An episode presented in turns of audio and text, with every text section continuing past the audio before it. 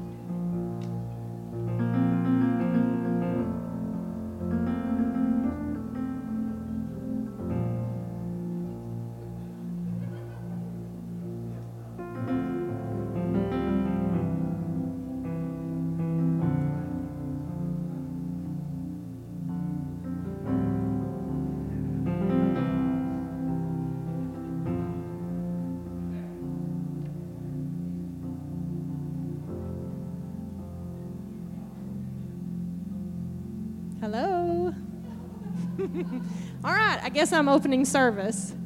So y'all might as well go ahead and stand up. Um, after service tonight, I don't have the announcements there. After service, we're going to have a meet and greet or meet and goodbye thing for Jason and Jill and their family. So all of y'all, please stay. It's in the fellowship hall. Um, Tuesday night at six. Is that heart to heart at six o'clock in the fellowship hall? Leanne Hart is going to be here. And if y'all haven't come before, don't don't deter don't let that deter you from coming. Please come. Bring somebody. If you want to bring something to eat, we're doing sandwiches, chips, dip, whatever you want to bring. It doesn't really matter. But get with Robin or just bring it. It will be gladly appreciated. So we're going to worship. We're going to pray first. Father God, we just thank you. Thank you, Father, for this beautiful day, God. We want to thank you for the opportunity to come into your house, God, and to worship you. Father, we just ask that you would move in a new way, God. Just have your way in this service, Lord, as we sing our praises to you, God. Just fill us with your presence in Jesus' name. Amen. Let's go ahead.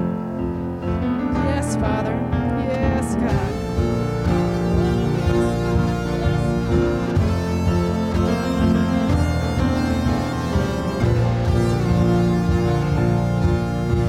Is a lamp unto my feet.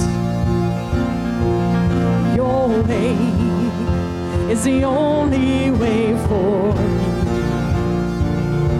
It's a narrow road that leads to life, but I want to be on it.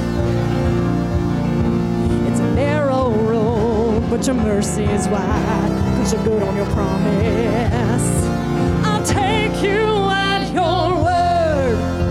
If you said it, I believe it. I've seen how good it works. If you started, you'll complete it. I'll take you at your word.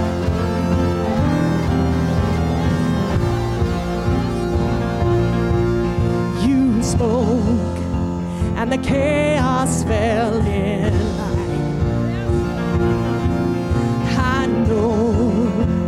I've seen it in my life. It's a narrow road that leads to life, but I wanna be on it. It's a narrow road, the tide is high, cause you parted the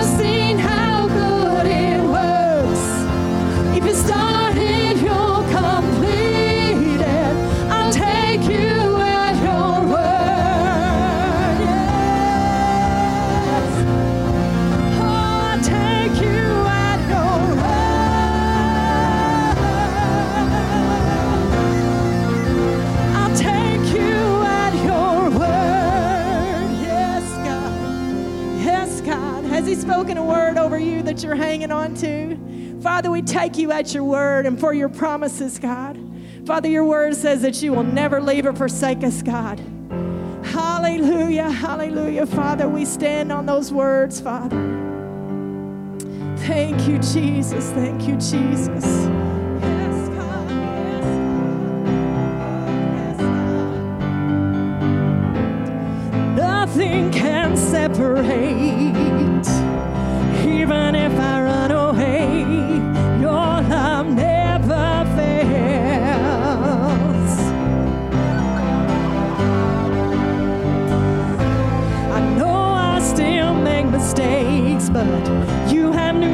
for me.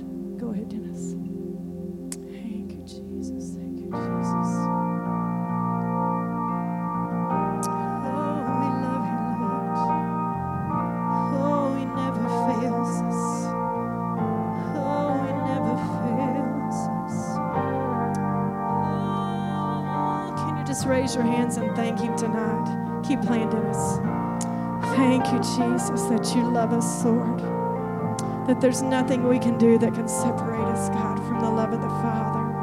And that you're always calling us closer to you, God. Thank you, Jesus. Oh, we thank you, Jesus.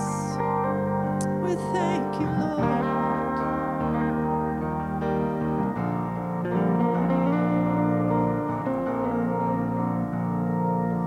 Your love, oh Lord, reaches to the heavens. Your faithfulness stretches to the skies.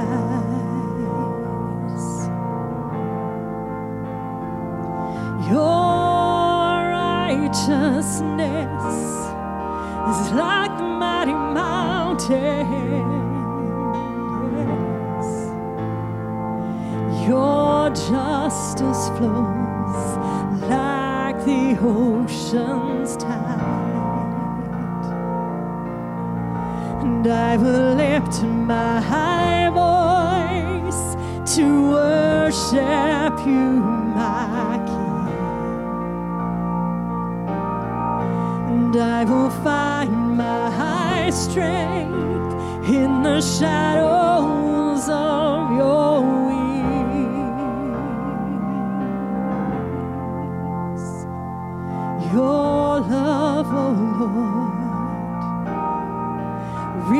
to the heavens.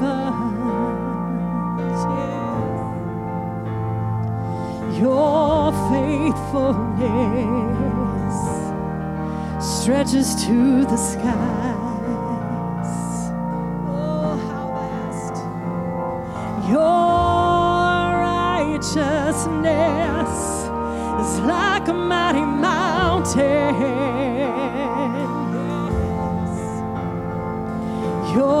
Justice flows like the ocean's tide.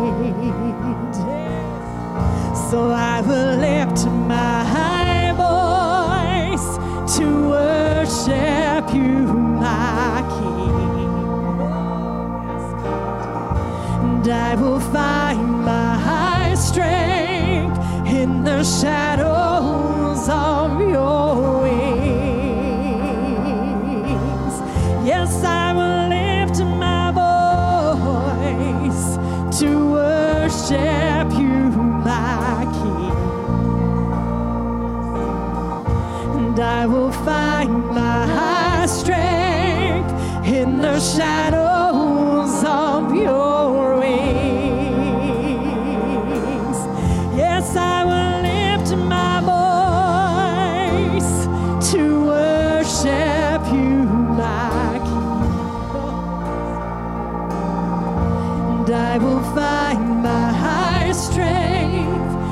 the shadows of your wings.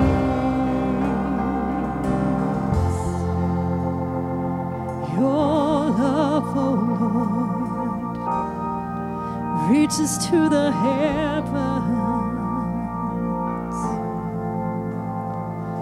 Your faithfulness stretches to the skies.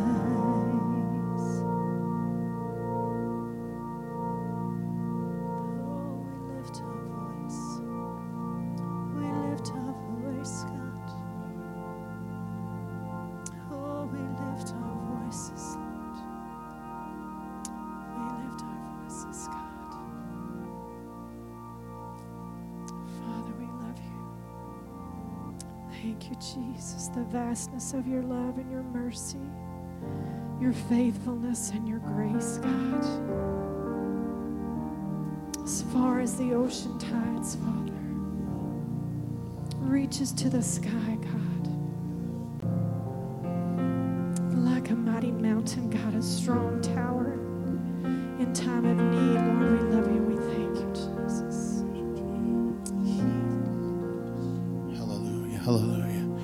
It's the love of the Father that sent the Son who loved us so much he gave his life for us. I think that's worthy to be praised. Amen. It's worthy to take just a moment. Can we can we carry on for just another moment and just worship him for his love? Can we just thank him for his love this evening? Bible says God loved us so much. That- that's enough right there but he went beyond it. He loved us so much, he sent his only son to die for us so that we could have life. I think that's worthy to be praised. Just in our own words, let's just let's just worship him. Lord, we praise you. We exalt you because of your love. That love that that gives us life, that gives us healing, that gives us freedom. Lord, we praise you tonight because you first loved us. Lord, you loved us so much you gave everything for us. Lord, we glorify you. We praise you. We exalt you because you're worthy, Lord. You're worthy of our love. You're worthy of everything that we have to give to you, God, because of your love, and we worship you. Hallelujah. Hallelujah. Lord, we gr- God, we just praise you and honor you tonight. Hallelujah. Hallelujah. Thank you, Lord. Thank you, Lord. Amen. Aren't you thankful for his love tonight? Amen. Amen. You may be seated. Amen. If our ushers will come, we'll take up our tithes and offering.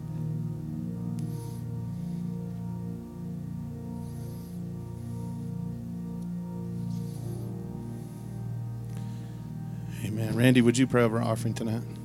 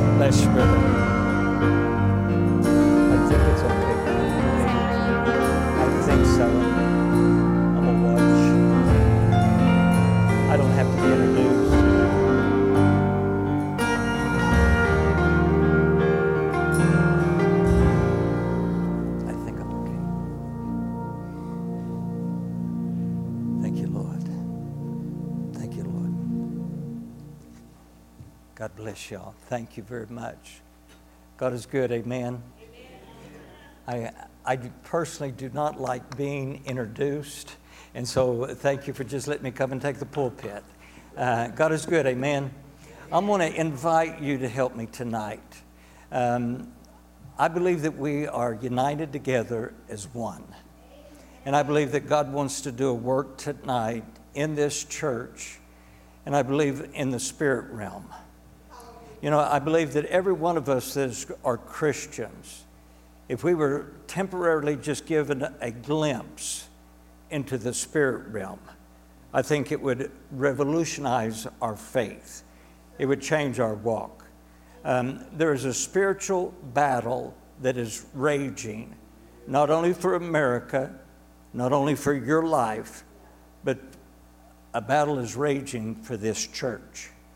And we want God to win.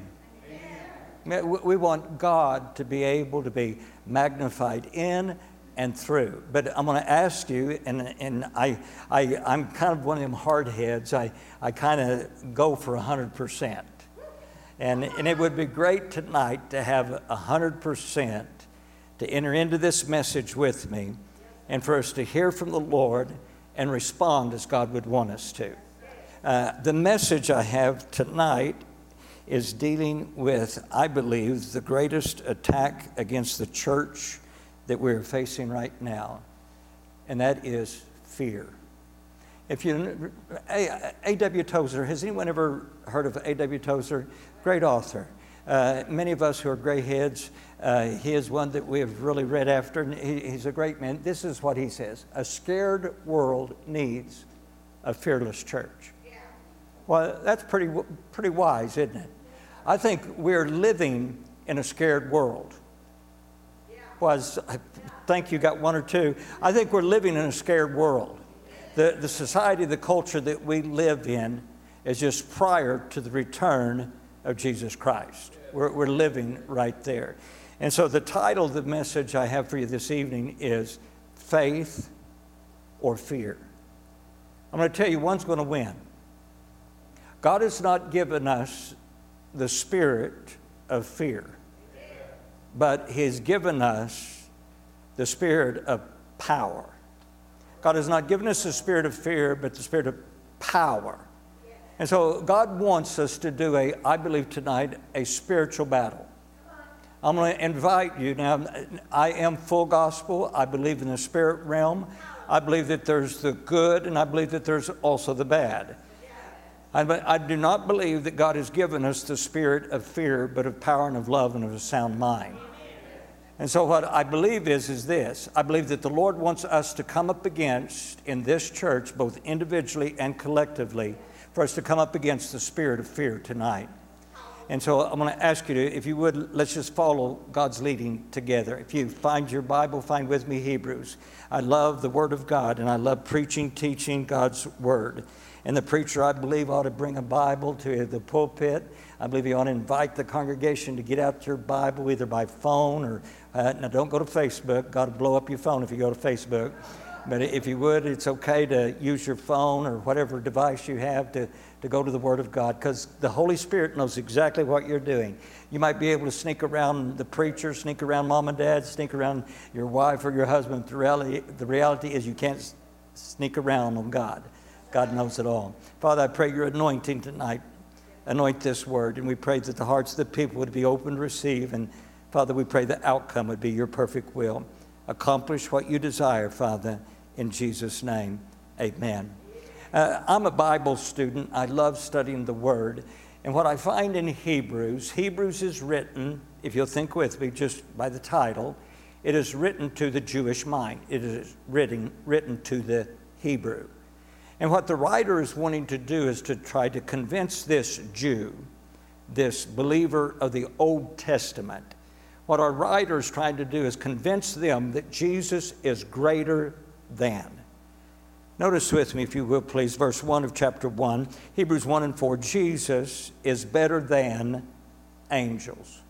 If you'll notice Hebrews 3 and 3, Jesus is worthy of more glory than Moses. Hebrews 4 and 14, Jesus is a greater high priest. In Hebrews 7 and 22, uh, Jesus is a, has a better covenant. The new covenant, New Testament, is better than the old covenant, Old Testament. Can anybody say amen? amen? Notice the writer trying to persuade us, he's trying to convince us of something. In Hebrews 8 and 6, he tells us that Jesus has better promises. And I thank God for that. So it's obvious that the writer is attempting to persuade us that Jesus is greater than any adversity. I'm going to tell you, and, and let me kind of set you up so I don't surprise you. Uh, I, am going to tell you, and if you agree with me, that, that's what I'm asking you to do, to say amen. And I know there's some people that, uh, you know, you don't believe in saying amen. And my wife was raised Church of Christ, and but I'm Pentecostal, and my wife has now come into Pentecost, and, and I think it's okay to say amen. I don't think you're out of order. But I'm going to make a statement. If you agree with me, I'm going to ask you to say amen. And here's the statement I believe that we're living in the last days. In Matthew 24, Jesus gave us three categories to watch, pointing to the last days. He said, Watch man in relationship with man, watch man in relationship to the environment, he said, watch man in relationship to God. Watching man in relationship to man, he said, there'll be wars, rumors of wars, nation against nation, kingdom against kingdom. Watch man in relationship to man. We're seeing almost a global war. If you're keeping up with current events, if you've heard this past week what's happened in North Korea, wow. We already see what's happening in Ukraine. We already see the aggression, the aggression of the Russian, but now we're seeing an aggression of North Korea. If you know how fragile our relationship is with China, can anybody uh, understand we're living in the last days? Watch man in relationship to man. He said, watch man in relationship to our environment. There will be earthquakes, there'll be famines, there'll be diseases. Um, one word is pestilences, you go back to the original Greek, the original Greek is lois, L O I S, meaning diseases. COVID 19 was an end time event pointing to the return of Jesus Christ. Uh, many of us have never seen a global pandemic as pointing to the fact that Jesus is coming back. This earthquake in Turkey, Syria, uh, the last toll I heard was nearing 50,000 people dead. Wow. That is, Jesus is coming back. Watch earthquakes. Uh, there's earthquakes in Oklahoma constantly. And so the reality is yes, I, I see man in relationship to the environment. The last is man in relationship to God. And that it tells us two things. One is the gospel is going to be preached worldwide. We're right now on the internet, that internet goes worldwide. Uh, I was a pastor, and we had people that would get on our internet and watch from Afghanistan, Iraq, and they would make comments. And so I, am going to tell you the gospel is being preached worldwide. The other thing Jesus said, though, in watching man in relationship to man, is the hearts of many will wax cold. In other words, you can preach the gospel of Jesus Christ and people will yawn in your face. They'll laugh at you. Even in church, I've had people laughing at me and goosing and, and playing everything but listening. So the hearts of many will wax so cold. We are living in the time just prior to the return of Jesus Christ. What I'm seeing, though, with this is a escalation of fear. The sad reality is we're seeing some of the same things in the church as we're seeing in the world. Okay, it's time for us to be convinced in our faith in Jesus Christ. Uh, I, I, I want to uh, show you this, and, and I, I really want you to look at it and see if you agree with me, because here is my statement, and that is this. If I believe Jesus Christ is right, and if I believe that He's greater than anything, then my faith placed in Him should conquer my fear in anything. It doesn't matter if it's wars, rumors of wars, nation against nation, kingdom against kingdom, earthquake, COVID. See, COVID hit us real hard. COVID hit the church real hard. Um, the reality is, these end time events are not selective for just the lost. Did you hear me? The earthquake is not going to hit just unbelievers. The earthquake is not going to hit just the Muslims or the Islam. The, earth, uh, the problems of end time events and the challenges of the hour that we live, yes, it is going to affect even the believer. You're going to have to have last days faith, not fear. Okay, if you would go with me, please, and let's look at Hebrews together. Find with me Hebrews beginning with verse 12 of chapter 3. It says, Beware, brethren Okay, right there at the beginning, our author, I believe the author is Paul. There's a lot of people debating that, but I believe it's Paul. And so what I see is my brother trying to speak to the church. He's not talking to unbelievers, he's talking to Christians. He says this Beware, brethren. Beware Lone Grove Assembly of God Church on Sunday night, February 19th. Beware, brethren, lest there be in any of you, any of you, I don't care if you're a deacon, I don't care if you're a pastor, I don't care if you got a rev in front of your name and a PhD behind your name. Beware if there be in any of you an evil heart of unbelief in departing from the living God. But exhort one another. That's exactly what I'm wanting to do tonight. I'm wanting to exhort you.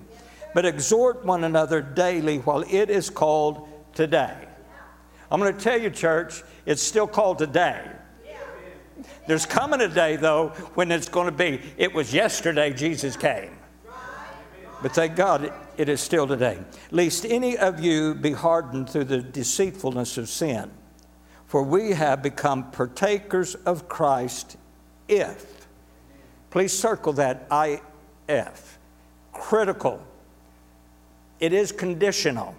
Notice with me the condition. For we have become partakers of Christ if we hold the beginning of our confidence steadfast to the end. Jesus said in Matthew 24, along with these end time events, He says, He who endures to the end shall be saved. I'm going to tell you, church, it really doesn't matter how you begin. What matters is how you end. You know, a lot of us were really messed up when we began. Uh, some were hooked on drugs, some were doing all kinds of crazy, stupid stuff. So it really doesn't matter your condition of when you start. What matters is how you end. And we need to finish well. If you would, in verse 13, it quotes uh, Psalm 95, 7 and 8. It says, While it is said back in Psalm, today, if you will hear his voice, do not harden your hearts as in the rebellion. In other words, our writers wanted to use something as an example illustrating for us to understand something that happened in the past, the rebellion. Verse 16, for who having heard those in the rebellion, for, though, for who having heard rebelled. Indeed, was it not all who came out of Egypt led by Moses? Now, with whom was he, God, angry 40 years? Was it not with those who sinned, whose corpses fell in the wilderness? And to whom did he swear that they would not enter his rest? But to those who did not obey. So we see that they could not enter in because of unbelief. Uh, we're given an example, and the example is, of course, the Old Testament story of the children of Israel coming out of Egypt into the promised land. Now, notice with me the seed of unbelief can be sown in any heart. You know, the sad reality is, I've seen guys that have been Christians for years and even in the ministry that have turned their back on God. And it breaks, it breaks our hearts. But please understand, you're not immune. Well, one of the most dangerous places to live is to think that you could never be touched by the enemy. Uh, one of the most dangerous places to live is to think that you're above all that. And I'm going to tell you, anyone is subject to a heart of unbelief. All it takes is an unbelieving college professor trying to give a, persuasive appeal, a co worker who is agnostic or atheist now coming in and trying to plant a seed, or a good friend who doesn't believe in Jesus, and the persuasive seed of unbelief is sown.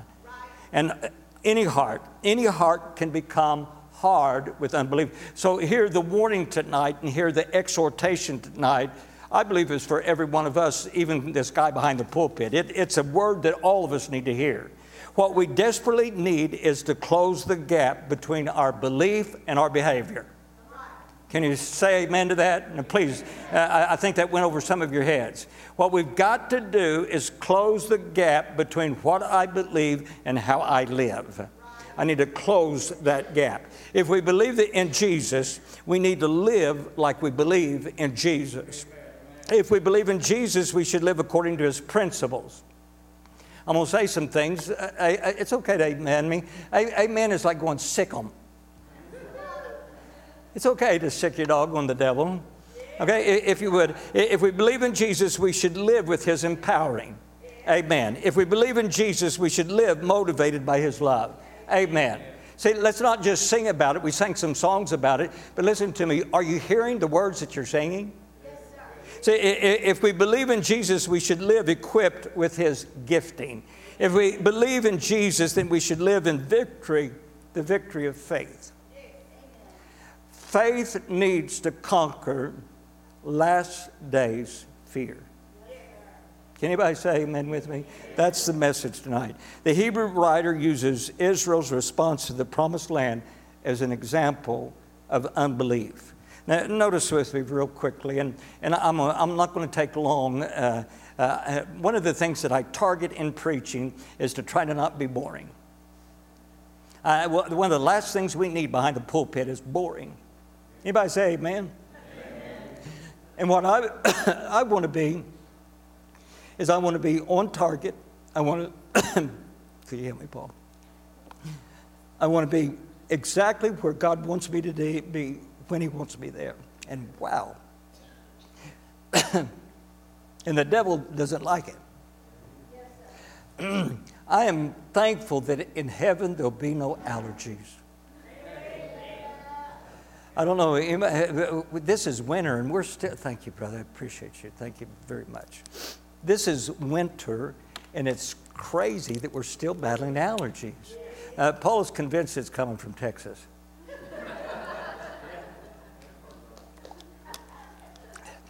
She says it's all that red cedar coming up from Texas.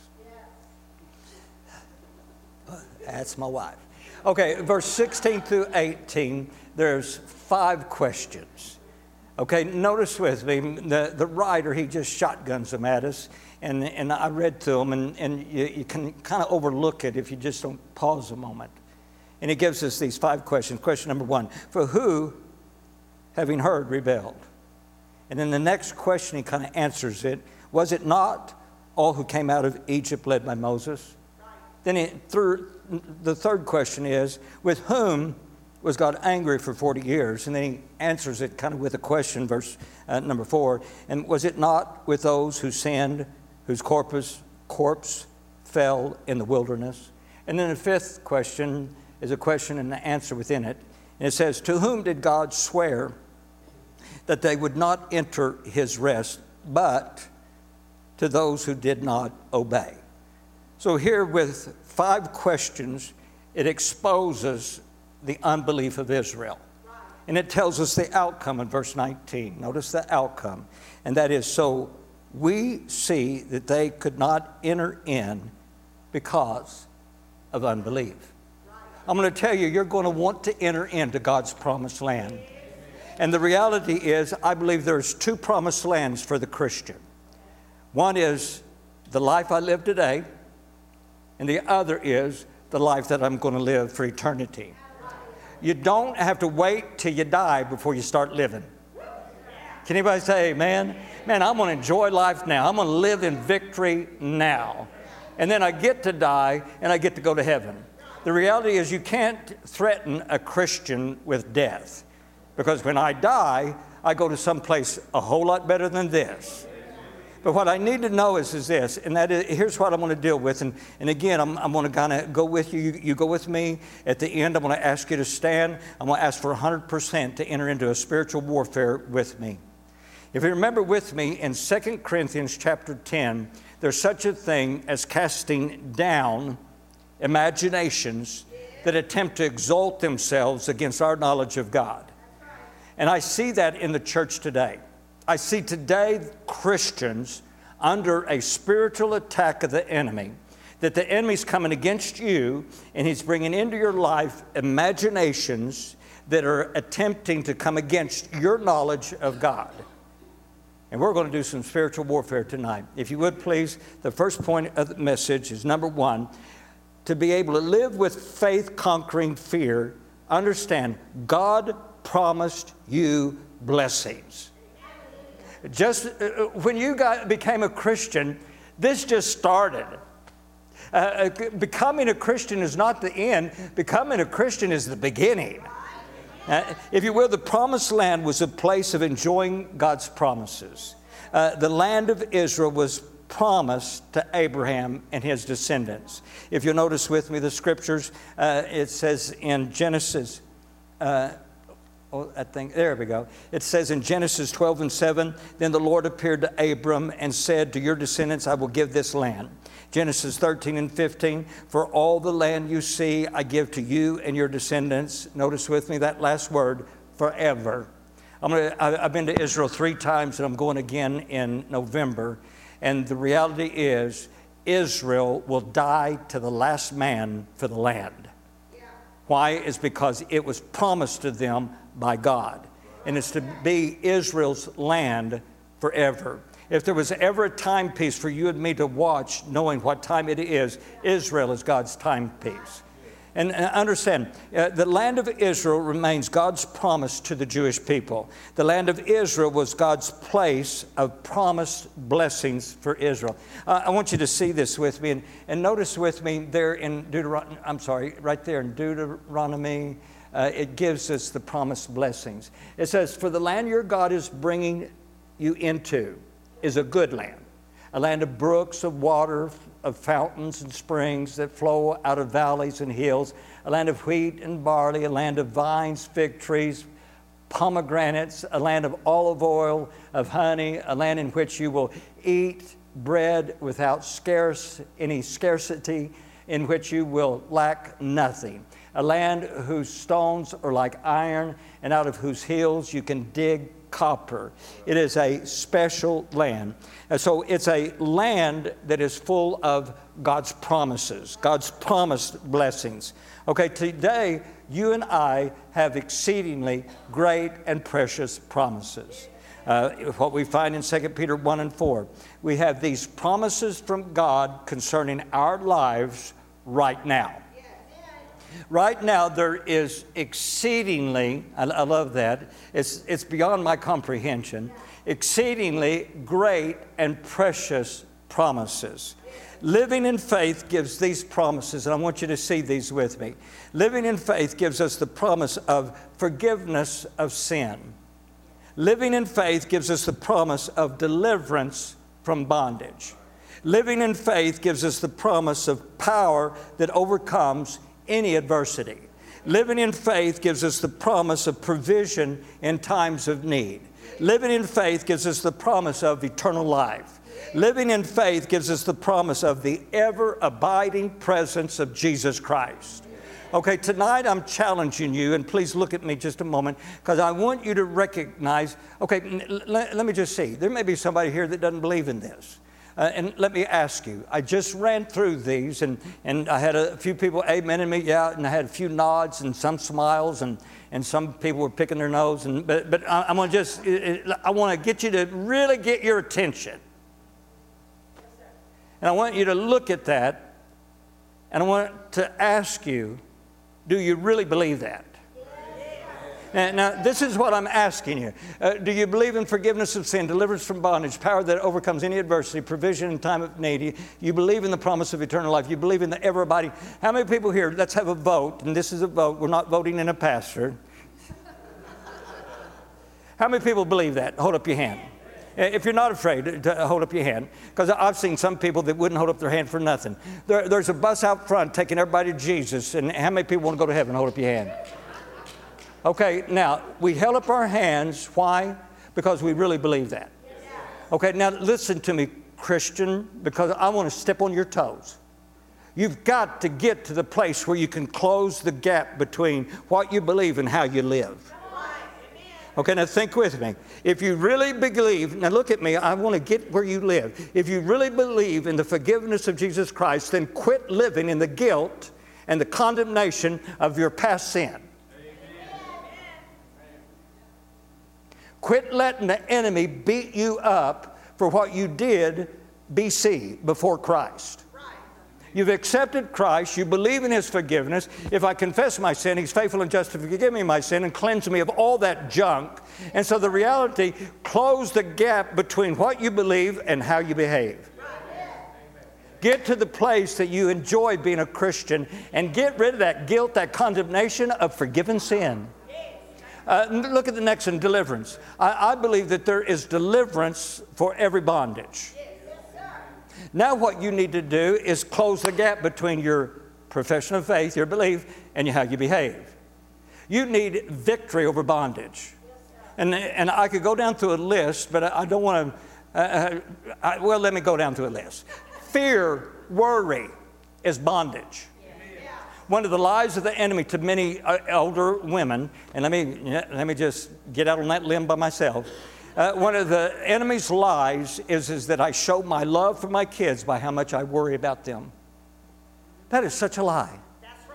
Uh, uh, worry is not showing love, concern is, but prayer is showing love. Uh, worry leads to fear, fear leads to doubt, and doubt leads to unbelief.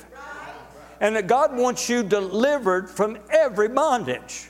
Uh, I had a lady that a couple of weeks ago, I was preaching on Wednesday evening, and I said, and we're getting ready to go through a series on uh, the Beatitudes. And I said, I can't see Jesus going, Verily, verily, I say to you. And I, I, just did it like that, and, and that's all I did. And she said, the moment I did that, that convicted her of her cigarette smoking. And she said that week she went home and laid them down. And that's been like three months ago, and she hadn't picked them up again. And this is a lady up in years that had smoked for like 30, 40 years. And so I'm going to tell you, you can be delivered from any bondage. My dad accepted the Lord on Sunday morning and called Paula. This is when Martha, my daughter, who's now a pastor's wife, was just a baby. And and uh, he, he told Paula, said, Hey, uh, I've got some Camel, my dad smokes Camel cigarettes for 35 years. He accepted the Lord, became a Christian, and that week had Paula come and get his Camel cigarettes. And he said, uh, I don't need these anymore. See if you can take them down to Safeway, and if you can, you know, maybe get some money for them, trade them back in. So Paula took the Camel cigarettes down to Safeway grocery store. They wouldn't give her money, but we got baby formula. And so God turned cigarettes into baby formula. Yeah. And the reality is, my dad was delivered. My dad laid them down and never picked them up again. What we need, if we really believe, church, we need to close the gap between what we say we believe and how we behave, how we live. See, you've got a promise of eternal life. Let me jump to that one. And the reality is, nothing in this world should get you down because you're going to a place that's going to last forever. We're going to a place where the streets are gold, where the gates are pearl. I don't know anything about the oyster, but man, it'd have to be a big one. And, uh, but the reality is, we're going to a place where there's no tears, there's no sorrow. We're going to a place where God is right there. You want to go see God? Go worship. Right there He is. And so the reality is, we're going to something far, far better than this. Nothing, nothing should get us down. Can anybody say amen? amen? I'm a Christian and I want to live like I'm a Christian. I'm going to fight fear with faith. Are you with me? Okay, let's go to the next one. And that it, this is how we gain victory through our faith over our fear. Number two is God promised us a harvest. Now, many people misunderstand this, and so you're going to have to really put on a thinking cap for a moment. The promised land for Israel had wheat, barley, fig trees, vines, pomegranates, olive oil, honey, copper, stones like iron, virtually lacking nothing. The promised land was not a place to visit, it was a place that God wanted Israel to live. And I'm going to tell you, Christian, the promises of God are not a, is not a place for us to visit. Um, I thank God for church, and I thank God for our time in church. But just think with me. You're here roughly, what, two hours in the morning, two hours in the evening, maybe a couple hours on Wednesday night? That's two, four, six hours. There's a whole lot of other time you live. I thank God that I get to come to church. But how I live outside the church is more important than what I do inside the church. And I understand, yeah, thank God for the growth that we gain. And man, church attendance is so critically important in the hour that we live. But please understand this what's vitally important is how you live out there also. God wants us to live in this victory every day of our lives. Notice with me, if you would please, what Jesus said. And this, I believe, is a life harvest that God is talking about. Uh, Jesus said in John 15 and 5, I am the vine, you are the branches. He who abides in me and I in him bears much fruit. I don't believe the Lord is talking about winning the lost. Yeah, we, we ought to be aggressive in winning the lost, but that's not what he's talking about here. He's talking about your life bearing much fruit. I believe what he wants out of us is a harvest from our lives. Um, n- notice with me John 15 and 8. By this my Father is glorified that you bear much fruit. And so understand, the fruit is, uh, we know what the fruit of the Spirit. Uh, many people so misunderstand the fruit of the Spirit. They say there's nine fruits of the Spirit. You need to look at that again because it says there is one fruit with nine traits. Uh, some Christians like to say, Well, I'm going to pick which fruit I'm going to eat. No, you don't get to pick and choose. There is one fruit that has nine traits. The scripture says the fruit, singular, the fruit of the Spirit is love, joy, peace, long suffering, gentleness, goodness, meekness, temperance, and faith. There's the nine traits of the one fruit. That tells me now that as a Christian, I need a life harvest in my life. There needs to be fruit that comes from my life. There needs to be love, joy, peace, long suffering, gentleness, goodness, meekness, temperance, faith. Can anybody say amen? What what we're talking about is life harvest. Hallelujah. What we're talking about is living what we believe. What we're talking about is living, conquering the fear of the last days that we live in, allowing love, joy, peace, long suffering, gentleness, goodness, meekness, temperance, faith to overcome every adversity. He is the branch. I am a vine. Notice, I am, uh, excuse me, I am the vine, Jesus. You are the branches. He who abides in me and I in him, we bear much fruit. He is right here in me, and He's the source by which I can live this life in the challenges of this day, and I can show love to people who are unlovable. See, prejudice needs to be out of the church. This church is far too white.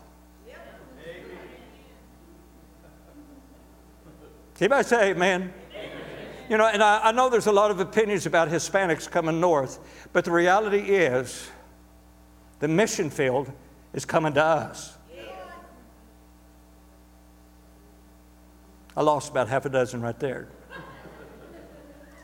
I tell you what, it's time for us, the church, to get rid of prejudice.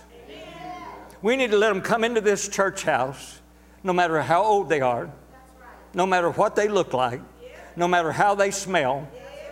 It doesn't matter how they comb their hair. They may comb it with a firecracker, let it blow up, and then hit it with hairspray, and it just be poking out everywhere. They may have tattoos from one end to the other, but the reality is they need to be welcome in God's house with all the scars of sin, and we need to show them God's love. This needs not to be a clique. Anybody say amen? Th- This needs to be a place where God's presence moves and you are living. Now, look at it, please get this. You're living a harvest. Because I'm going to tell you, it takes one grouch to cause somebody to leave the church. You know, eh, eh, you know, there's some people in church you just want to say, don't sit by her, please, don't sit by her, don't sit by her. And they come and sit by her, and next thing you know, that old grouch said something, and now they're out the back door even before the preaching starts.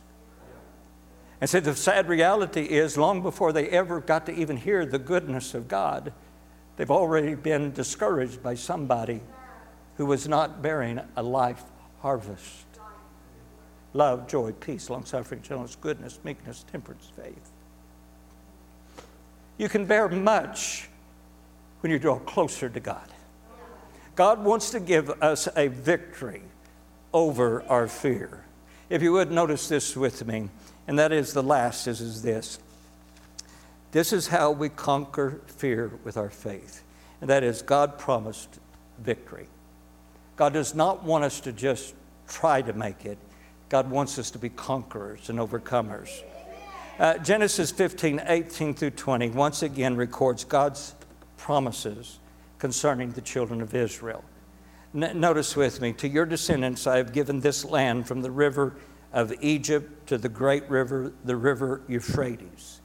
Then God lists, notice with me, 10 different nations. A lot of Christians don't understand this basic principle in Christianity. Here are 10 enemies trying to keep Israel from being able to claim the promised land. Now, I'm going to I apologize doing that in front of you because it makes everybody thirsty. But notice with me, it's the Ken, Kenites, the Kenizzites, the Kadmonites, the Hittites, the Perizzites, the Rephaim, the Ammonites, the Canaanites, the Girgashites, the Jebusites, the termites. So, what I find there is 10 different nations that is now the enemies that happen to be in the promised land. Now, notice with me, these people were not going to move out just because Israel wanted to move in. Now, understand this God promised the land, but Israel had to take it by force. God promised the land, He gave it to Israel, but Israel had to fight for it. Now, uh, please look at me and understand something. Every one of us need to be spiritual black let, let me say that again. Every one of us need to be spiritual black belts. Now, I used to manage health clubs, and we always had somebody training and teaching karate in, in all of our uh, health clubs. And the reality is, we need to be the toughest people on the planet, we Christians. We need to quit being mealy mouthed, timid, but we need victory over timidity. And we need to enter into the spiritual warfare because the reality is, God never promised us that it was going to be without a fight. In other words, what Timothy said, or what was said to Timothy from Paul was this fight the good fight of faith. You're going to have to fight for it. So, God giving the land to them meant God would give them victory over the enemies, but they had to fight for it. Israel had to fight for every inch of the land, of the promised land, because there happened to be people living there, and they didn't come, okay, move out, this is ours. It, didn't happen that way. Uh, they had to fight for every inch of the land. Uh, for us, God's promise is victory. Uh, understand, Israel, Israel did not follow through and defeat all the enemy. Now, God said He'd be with them, but we don't want to be like Israel. God promised us, and here's the promise, and it's Romans 8 and 37. I know everybody's got this marked in your Bible. And it says, Yet in all these things, whatever you want to talk about, yet in all these things we are more than conquerors through him who loves us. The reality is, you're, being more than a conqueror means you're not even got a little hint of defeat. You're more than a conqueror. Thank God for that. Uh, this means that no more of the enemy hanging around. The enemy is totally gone. He's not taking, it's not coexistence with the enemy. It's you're kicking the enemy out and now you're enjoying the promises of God. That's what God wanted Israel to do. But Israel did not follow through. All you got to do is read Judges. And Judges says, But Israel did not do this. Israel did not kick out this. Israel did not take possession of that. And the reality is, over and over, they did not follow through. What are they for us? Hebrews says, Here's an example of unbelief. Don't do like these. Now, please understand, we must fight for what God has promised us. God is promising you tonight through me, God is promising you a wonderful pastor. But you're going to have to fight for him. And your fight needs to begin right now. Understand this we must fight for our faith.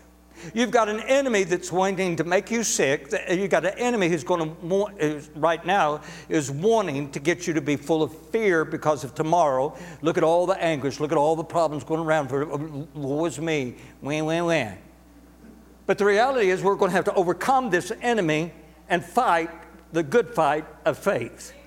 We must gain victory over unbelief. Uh, note this Israel's fear conquered, now please listen to me 100%. I want 100%. Israel's fear conquered their faith. Okay, let me wait a moment. Uh, I'm still shooting for 100%. Okay, let me come back.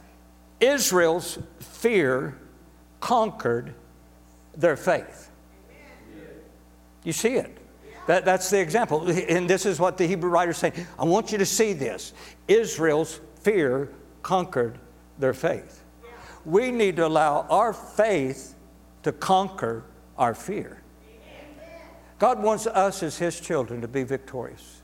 He wants us to be more than conquerors. He wants us to be overcomers. Amen. God's got great things for this church corporately. But I'm going to tell you, God's got great things for you individually. I want to do spiritual warfare tonight. Now, think with me. We have an enemy, again, in 2 Corinthians chapter 10, verse 3. And this enemy is trying to bring into your heart, into your mind, thoughts, imaginations against your knowledge of God. A while ago, I, I got real emphatic with you about a couple of things, 100% now. I got real emphatic with you about believing in forgiveness, believing in deliverance, believing that there's victory for us over every adversity, believing in eternal life, believing in the ever abiding presence of Jesus Christ. We all said, yes, we believe that. But you got an enemy who's trying to come up against that belief. He attempts to come into our lives with imaginations that come against. In other words, the enemy's going to try to tell you this. Now, please look at me. You're not forgiven. You're, you're, you're still a no good, lousy sinner. The enemy, his lie, is against your forgiveness, what you know, your knowledge of God. Because, see, the reality is you've got to tell that enemy again, yes, I am saved. I ask Jesus Christ as my Lord and Savior, and I am cleansed by the blood of the Lamb. And then the enemy's going to come to you and, and he's going to come against your knowledge of God. And he's going to try to tell you, God's not with you. You know, God's not going to help you. You're out there on your own. That problem you're dealing with, just suck it up, dude. You're by yourself. That's a lie. And see, the enemy's trying to come up against your knowledge of God. And what you got to be able to say is, you got to say, Jesus promised me that He will never leave me, He will never forsake me, and He's with me. And I rebuke you in Jesus' name. See, what we're entering into is we're entering into spiritual warfare. You got to cast down those imaginations that attempt to exalt themselves against your knowledge of God. You got to pull down those strongholds that ex- attempt to come into your life. And people, let me tell you, this is a time when this church is its most vulnerable.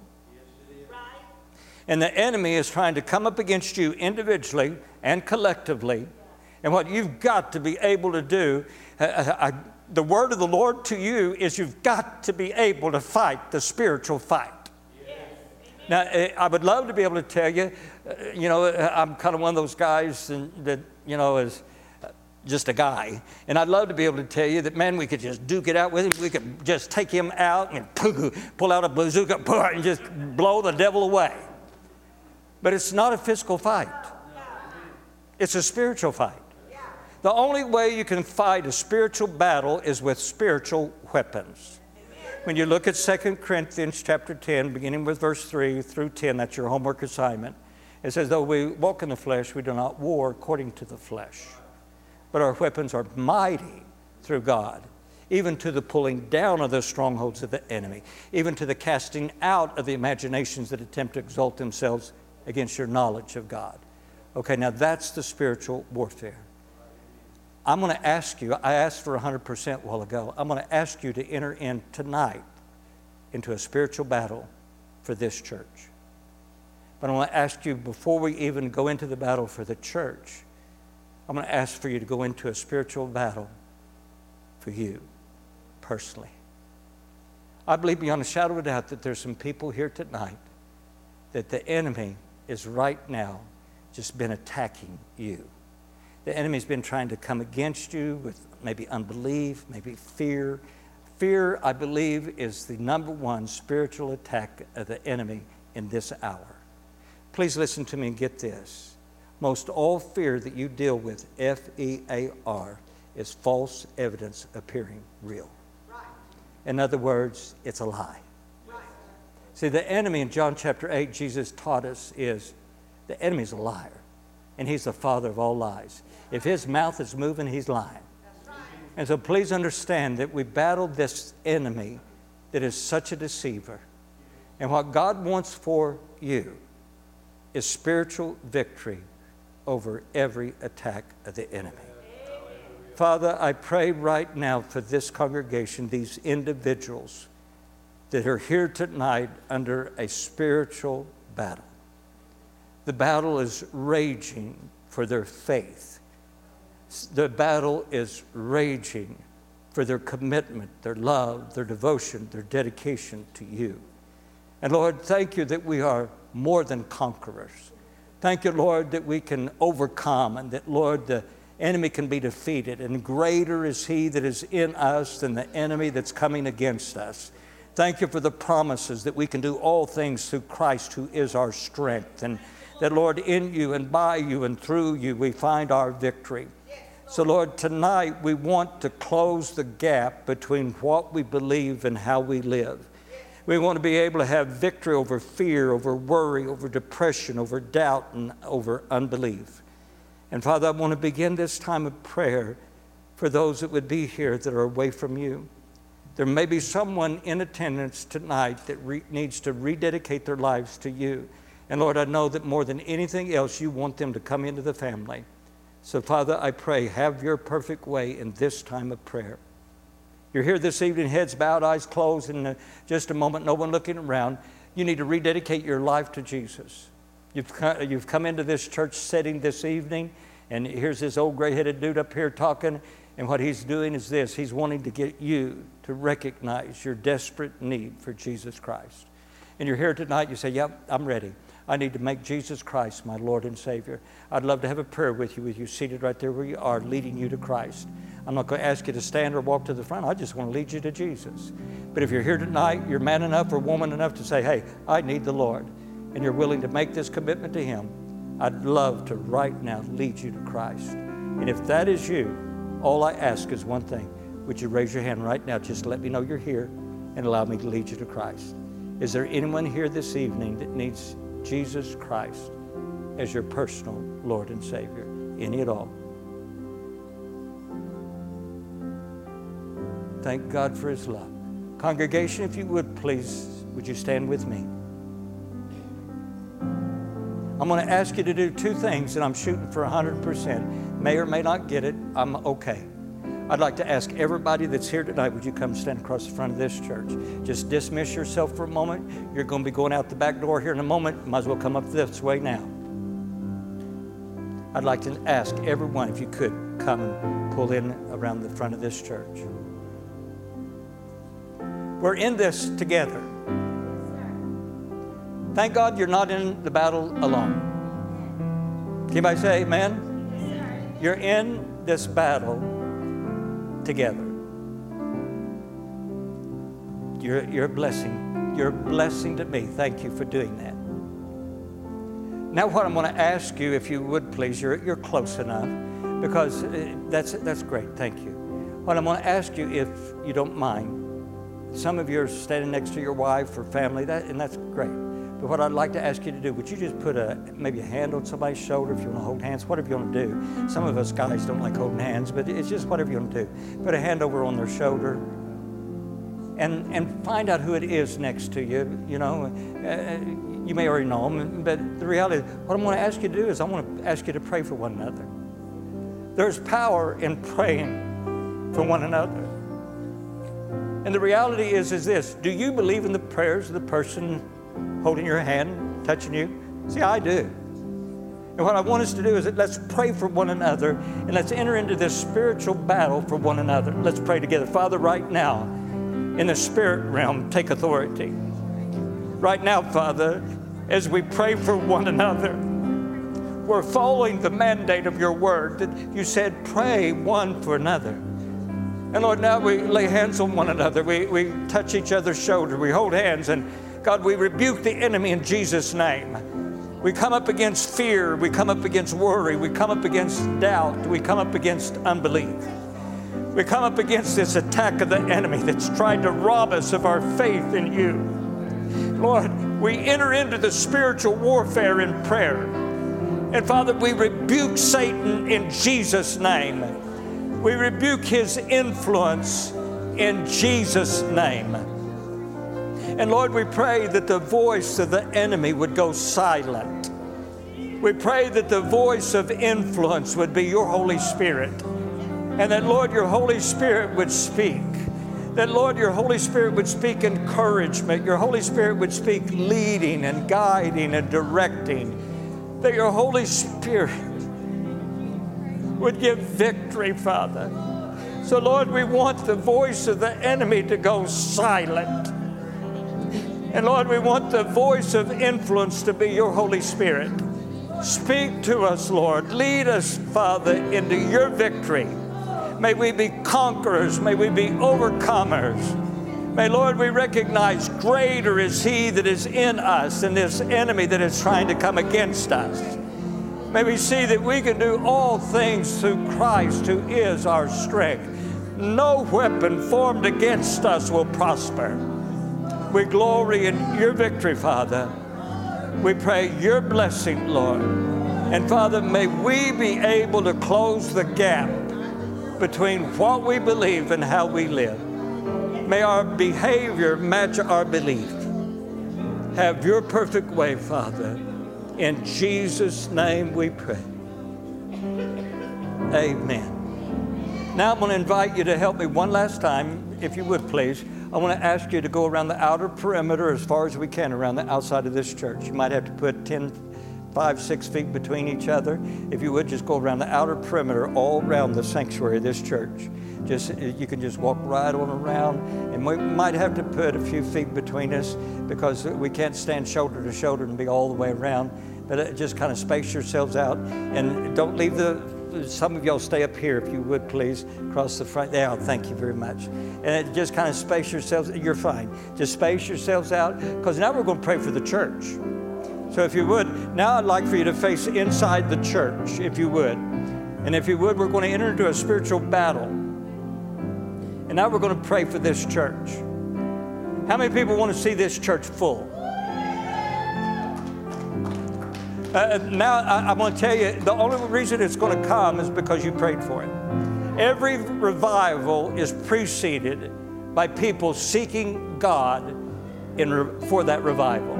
So, if you would, let's pray for this church. Let's pray, pray for the next pastor. Father, we pray right now for this church. We pray, Father, for the next pastor, whoever that is, that, Lord, you'd put together that individual in this church to be able to go into the revival that you want to bring to Lone Grove. Lord, what a community. Lord, this church should be busting at the seams. What a beautiful facility you've given. And Lord, this church ought to be full. And Lord, there ought to be a spirit of revival right here. These are good people and they seek you, Father. So, Lord, I pray that you would honor these good people and God give them a good shepherd. Give them the pastor that you want them to have, whoever that may be. And Father, we enter into the spiritual warfare and we pray for the blessings of the Lord.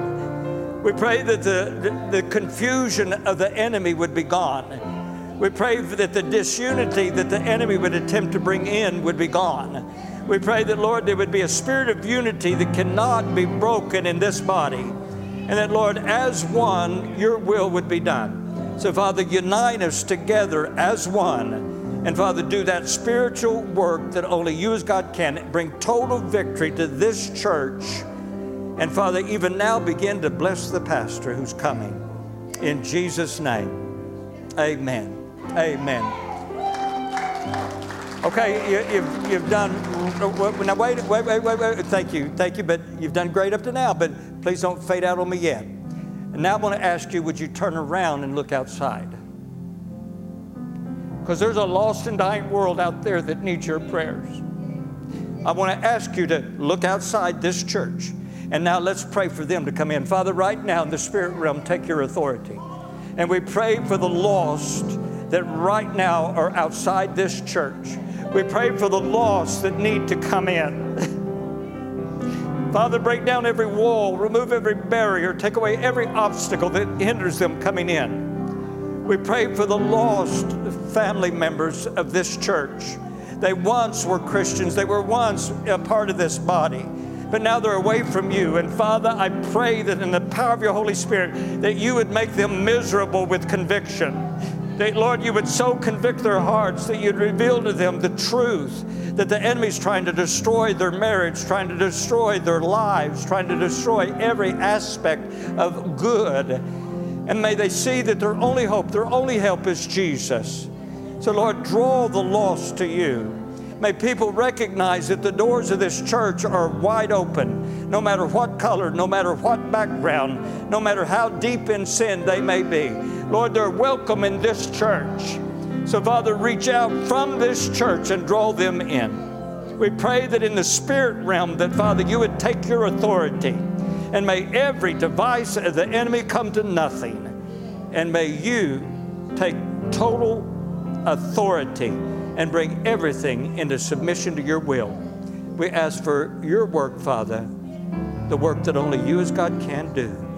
In Jesus' name, amen. Amen. Now give God glory if you would. Thank you, Lord, for that that you're going to do. Thank you, Lord, for that that you're going to do. God bless your hearts. Let me have a prayer for you. You, you can go to your seat if you want to, whatever you want to do.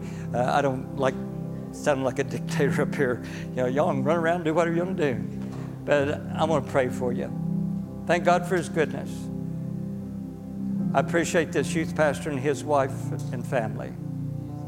Um, I know y'all have prayed for them, and, um, but at the same time, I would like to invite you in this closing prayer to pray for them, that God would open the door of opportunity. Because my Bible tells me that God's calling and gifting is irrevocable. That's the NIV. If you've got a King James, it says that it is without recompense. In other words, once you're called, you're always called. And I believe that this young man, this family, is called. And once you're called, God's calling and gifting is irrevocable. In other words, He doesn't take it back. So I'm going to tell you what he needs more than anything else is the right door to open because he's got a calling on his life. And now he needs to be exactly where God wants him to be. And there is a plan. Can you say amen with me? Father, we thank you for the day. Thank you for the blessings of the day. We pray your blessing upon the fellowship and upon the food and the special time together as a church family. And Lord, we pray, Father, for this family, the youth pastor, his wife, your keeping. And Father, we pray for the leading and the guiding of your Holy Spirit. Thank you, Lord, that your calling and your gifting is never taken back, it's irrevocable. And Lord, we pray with that knowledge that there'd be the open door of opportunity to be able to fulfill the calling. So, Father, lead and guide by your will, have your perfect way. And I pray for every member of this church that, Lord, your protective hedge would be, out, be with them God, bless them this week. God, keep them in the center of your perfect will. And Father, bring us back together next Sunday, we ask. We ask for your blessing, your keeping, Father. In Jesus' name, amen. God bless your heart. Bless your heart. Have a wonderful week.